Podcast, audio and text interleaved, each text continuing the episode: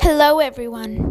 My name is Vanshika, and today I'll tell you all a short story Shelter. I clutch tightly around the handle of my umbrella, relishing in my own dryness as I make my way down to the city street. I'm heading home from a day of sending out applications while slowly sipping coffee at a small cafe. Most of the people passing me have umbrellas as well, but others appear to have no problem striding by at a casual pace while the heavens drench their heads with water. I find myself particularly bothered when a man passes by whistling, singing in the rain. Something in his demeanor lacks care, and that fact irritates me for a reason I can't describe. Compared to yesterday, this is bliss. It was a clear day, but I had a phone interview scheduled that afternoon. I spent the entire day, no, the entire week beforehand, worrying about it. It felt as if I couldn't trust myself to say the right thing at the right time. I somehow knew that I would create an awkward silence and that my potential employer would have the worst opinion of me.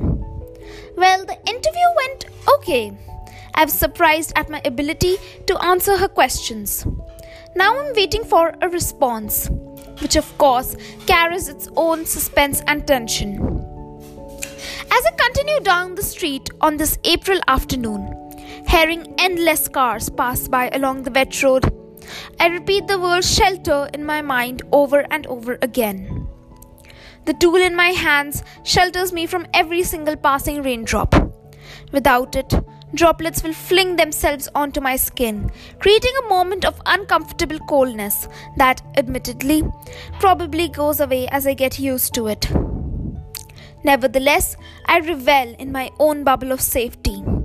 Everything else exists outside, past my barrier, away from my mind. I look downwards, narrowly avoiding a large puddle in the sidewalk.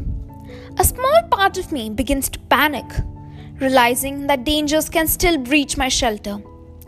Just as this happens, another thought, a memory, breaks through and creeps into my mind.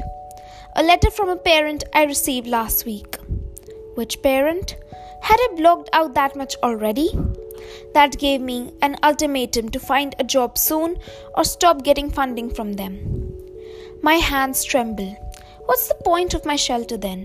Why do these thoughts keep returning? I stop walking, forcing people to move around. I'm suddenly aware of everything. I can see a cycle that I want to stop, but the longer I stand there, the more I want to keep my cover. Don't think, don't think. I close the umbrella and look up, feeling the entire world upon me at once. Thank you.